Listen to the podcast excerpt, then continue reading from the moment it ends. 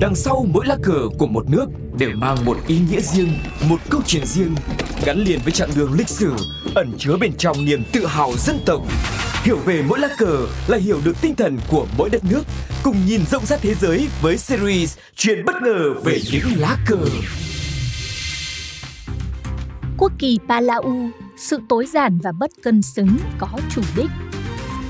Là một quốc đảo ở phía tây Thái Bình Dương, đất nước Lapau bao gồm gần 250 hòn đảo tạo thành dãy đảo phía tây của quần đảo Caroline thuộc vùng Micronesia và có diện tích 466 km vuông, khoảng 180 dặm vuông Anh. Đảo đông dân nhất là đảo Kro, thủ đô Nuzerunmut của nước này nằm trên đảo Babedaof gần đó, thuộc bang Melekeok. Palau có biên giới biển giáp với Indonesia, Philippines và liên bang Micronesia. Những cư dân đầu tiên đến đây vào khoảng 3.000 năm trước từ Philippines và duy trì một cộng đồng Nerito cho đến 900 năm trước. Quần đảo được người châu Âu khám phá lần đầu tiên vào thế kỷ 16. Palau xuất hiện những cư dân đầu tiên vào khoảng thiên niên kỷ thứ ba và thứ hai trước công nguyên, có khả năng là từ Australia hay Indonesia. Một quần thể ổn định gồm những người lùn Negrito và người Pygmy sống trên quần đảo cho đến thế kỷ 13 khi họ bị thay thế.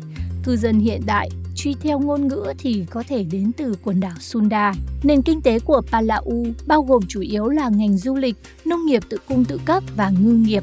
Hoạt động du lịch tập trung vào việc lặn biển và lặn trong môi trường biển đảo phong phú, bao gồm tham quan các bức tường san hô và xác tàu chiến bị đắm trong Thế chiến thứ hai ngoài khơi Palau.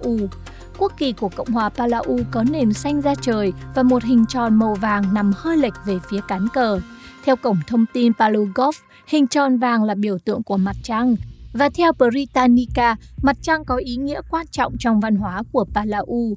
Theo truyền thống, trăng tròn được coi là thời điểm tốt nhất để đánh bắt cá, trồng trọt và làm các hoạt động khác. Nó được coi là biểu tượng mang lại cho người dân địa phương cảm giác ấm áp, bình yên, tình yêu và sự đoàn kết. Màu xanh da trời được cho là biểu tượng của Thái Bình Dương. Thiết kế cờ của Palau tương tự với cờ của Bangladesh nhưng khác về màu sắc và ý nghĩa biểu tượng. Và với những thông tin vừa rồi, bạn có thể đoán Palau có khu bảo tồn loài cá nào đầu tiên trên thế giới không? A. Cá voi B. Cá heo C. Cá mập Hãy tìm hiểu nhiều thông tin hơn về đất nước này và cùng di chuyển đến các đất nước khác trong châu Phi, tìm hiểu về những lá cờ của họ nhé.